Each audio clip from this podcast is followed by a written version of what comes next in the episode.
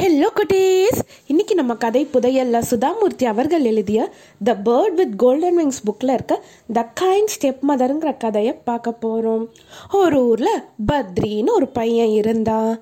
பத்ரியோட அம்மா இறந்ததுனால பத்ரியோட அப்பா ஜெயான்னு ஒரு பெண்ணை திருமணம் செஞ்சுக்கிட்டாரு. என்னதான் ஜெயா வந்து மாற்றாந்தாயா இருந்தாலும் பத்ரி மேலே அளவுக்கு அதிகமான அன்பை காமிச்சா. ஆனால் பத்ரிக்கு ஜெயாவை பிடிக்கவே இல்லை. எப்போ பார்த்தாலும் சிடு சிடுன்னு எரிஞ்சு விழுந்துக்கிட்டே இருந்தான் ஒரு நாள் ஜெயாவுடைய கணவருக்கு உடல்நிலை சரியில்லாமல் போனது. அவர் கூடிய சீக்கிரம் இறக்குற சூழ்நிலை ஏற்பட்டது. அந்த நேரத்தில் ஜெயா தன்னுடைய கணவருக்கு ஒரு சத்தியத்தை செஞ்சு கொடுத்தா. நீங்க பத்ரிய பத்தி கவலைப்படாதீங்க. நமக்குன்னு ஒரு குழந்தை இல்லை. பத்ரி தான் என்னுடைய பெற்ற குழந்தை மாதிரி. நான் அவனை அன்பா பாசமா பாத்துக்கிறேன்னு சொல்றாங்க. ஜெயாவுடைய கணவர் இறந்துடுறாரு. ஜெயா தனிமையா இருக்கா? செலவுக்கு காசு இல்லாததுனால அவங்க ஏழ்மையிலும் ஏழ்மையான சூழ்நிலையை எதிர்கொள்றாங்க. பத்ரி உதவி செய்கிறதுக்கு பதிலாக உபத்திரந்தான் செஞ்சான். அவங்க அப்பாவும் இல்லாததுனால ஜெயா பேச்ச கேட்கறதே இல்லை. ஏன் சொல்ல ஜெயா கூட பேசுறதையே நிறுத்திட்டான். அவன் இஷ்டத்துக்கு என்ன தோணுதோ அதையெல்லாம் செஞ்சுக்கிட்டு வந்தான். ஜெயா எங்கேயாச்சும் வேலை செஞ்சு சம்பாதிச்ச காசை எடுத்துட்டு போய் வீட்டில் வச்சா அந்த காசை எடுத்துட்டு போய் பத்ரி ஊதாரித்தனமாக செலவு செஞ்சான். ஜெயாக்கு என்ன செய்யறதுன்னே தெரியாம குழப்பமாக இருந்தா. ஜெயாவுடைய தோட்டத்தில் பார்த்தோம்னா ஒரு சர்ப்பம் ஒரு பாம்பு இருந்தது. அந்த பாம்பை பார்த்தோம்னா ஜெயா பாசமாக வளர்த்துக்கிட்டு வந்தா. ஒவ்வொரு நாள் இரவு நேரத்தில் ஜெயாவுடைய வீட்டுக்கு அந்த பாம்பு வரும். அந்த பாம்புக்கு ஒரு கிண்ணத்தில் பால் வைப்பா.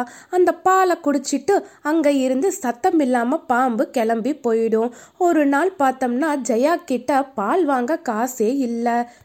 பாம்பு வர நேரமும் ஆச்சு. என்கிட்ட காசே இல்லையே இந்த பாம்புக்கு எப்படி நான் பாலை கொடுப்பேன்? என்ன செய்யறதுன்னு தெரியலையேன்னு தன்னுடைய சமையல் அறையில் ஓரமாக உட்காந்து கவலைப்பட்டுக்கிட்டு இருந்தா. அந்த நேரம் பார்த்து வழக்கம் போல பாம்பு வந்தது. ஜெயாவுடைய சோகமான முகத்தை பார்த்தது. ஜெயா அந்த பாம்பு கிட்ட சொல்றா என்கிட்ட பால் இல்லை பால் வாங்கலான்னு போனால் என்கிட்ட காசு இல்லை. என்னால் இன்னைக்கு உனக்கு எதுவுமே கொடுக்க முடியாது அப்படின்னு சொல்லி அந்த பாம்பு கிட்ட அழறா. அந்த நேரத்தில் பாம்பு ஜெயா கிட்ட பேசுது ஒன்றுமே ஜெயாக்கு புரியலை. கவலைப்படாத ஜெயா நீ என்னுடைய தோல்ல ஒரு சின்ன பகுதியை வெட்டிக்கோ. அடுத்த நாள் காலையில பார்த்தோம்னா அது தங்கமா மாறி இருக்கும் அதை வச்சு நீ என்னென்ன பொருட்களை வாங்கணும்னு நினைக்கிறையோ வாங்கிக்கலாம் அப்படின்னு சொல்லுது. ஜெயாவுக்கு ஒன்றுமே புரியல. என்ன இது? பாம்பு மனுஷ மாதிரியே பேசுது. வாழை வேற வெட்டிக்கோன்னு சொல்லுது. ஆச்சரியமா இருக்கே அப்படின்னு நினைச்சு ஜெயா தகச்சு போறா. இல்ல நான் உன்னை வெட்ட மாட்டேன். உன்னை காயப்படுத்தி வர தங்கம் எனக்கு வேணாம். ஏன்னா நான் உன்னை ஒரு பிள்ளை மாதிரி தான் நினைச்சேன் அப்படின்னு சொல்றா. அதுக்கு பாம்பு சொல்லுது. என்ன மாதிரி பாம்புகளை பார்த்தா எல்லாம் தடி எடுத்து அடிப்பாங்க இல்லைன்னா பயந்து ஓடுவாங்க. ஆனா இத்தனை நாளா நீங்க எனக்கு அன்பு காமிச்சிட்டு வந்தீங்க. என்னுடைய வால் வெட்டுப்படுறத பற்றி நீங்கள் கவலைப்பட வேணாம். கொஞ்ச நாளில் என்னுடைய வால் திரும்பவும் வளர்ந்துரும். நீங்கள் தைரியமாக என்னுடைய வாலில் இருக்க ஒரு பகுதியை வெட்டிக்கோங்க அப்படின்னு சொல்லுது. ஜெயாவும் சரின்னு சம்மதிக்கிறா. பாம்புடைய வாலில் இருந்த ஒரு சின்ன பகுதியை வெட்டுறா. அடுத்த நாள் காலையில் எழுந்து பார்க்கும்போது அந்த வால் தங்கமா மாறி இருந்தது அந்த தங்கத்தை விற்று தனக்கு வேண்டிய பணத்தை வாங்கிக்கிட்டு தேவையான பொருட்களை எல்லாம் வாங்கினா நிறைய உணவுப் பொருட்களை வாங்கினா அதையெல்லாம் வாங்கினது போக மிச்சம் பணம் கொஞ்சம் இருந்தது.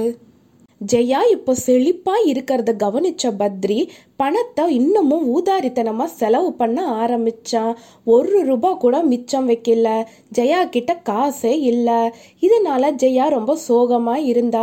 ஜெயாவுடைய சோகமான முகத்தை கவனிச்ச பாம்பு தன்னுடைய வாழை இன்னும் கொஞ்சம் வெட்டிக்கோன்னு சொன்னது. ஜெயாவும் பாம்போட பேச்சை கேட்டு அந்த பாம்புடைய வாலில் ஒரு சிறு பகுதியை வெட்டி வச்சா. அடுத்த நாள் அது தங்கமா மாறினது. பழக்கம் போல் அதை விற்று பணமாக வாங்கி வச்சிருந்தா. பத்ரி திரும்பவும் அந்த பணத்தை செலவு பண்ண ஆரம்பிச்சான். மறுபடியும் காசு இல்லாம போயிடுச்சு. மறுபடியும் ஜெயா சோகமா இருந்தா. பத்ரிக்கு ஒரு சந்தேகம் ஏற்பட்டது. திடீர்னு எப்படி இவங்க கிட்ட இவ்வளவு காசு வருது? இதை நம்ம கவனிக்கணும் அப்படின்னு நினைக்கிறான். ஒரு நாள் இரவு நேரத்துல பத்ரி என்னதான் நடக்குது? அப்படின்னு மறைஞ்சிருந்து ஜெயாவை கவனிக்கிறான் பாம்பும் ஜெயாவும் பேசிட்டு இருக்கிறத கவனிக்கிறான் அந்த பாம்போட வாலை வெட்டுறான் அடுத்த நாள் அந்த வாலை எடுத்து ஒரு இடத்துல வைக்கிறா. அது தங்கமா போகுது. இதையெல்லாம் பார்த்து பத்ரி என்ன நடக்குதுன்னு புரிஞ்சுக்கிட்டான் பணத்தை எல்லாம் நல்லா செலவு செய்கிறான் அடுத்த நாள் பத்ரி உடைய மனசுல தேவையில்லாத சிந்தனைகள்லாம் ஓடிட்டு இருந்தது. அந்த இரவு நேரத்துல ஜெயா உக்காந்துட்டு இருக்கிற மாதிரியே ஜெயாவுடைய சேலை எடுத்து கட்டிக்கிட்டு முகத்தை மறைச்சிக்கிட்டு சமையலறையில உக்காந்துட்டு இருக்கா. பாம்பு வந்தது.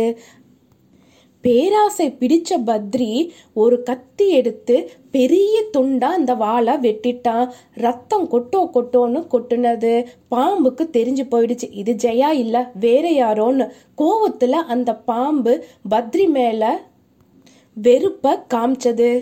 நீ சரியான பேராசவம் பிடிச்சவனா இருக்கியே. உங்க சின்னம்மா கிட்ட இருந்து எப்படி தர்மமா நடந்துக்கணும் நியாயமா நடந்துக்கணும்னு கத்துக்கோ.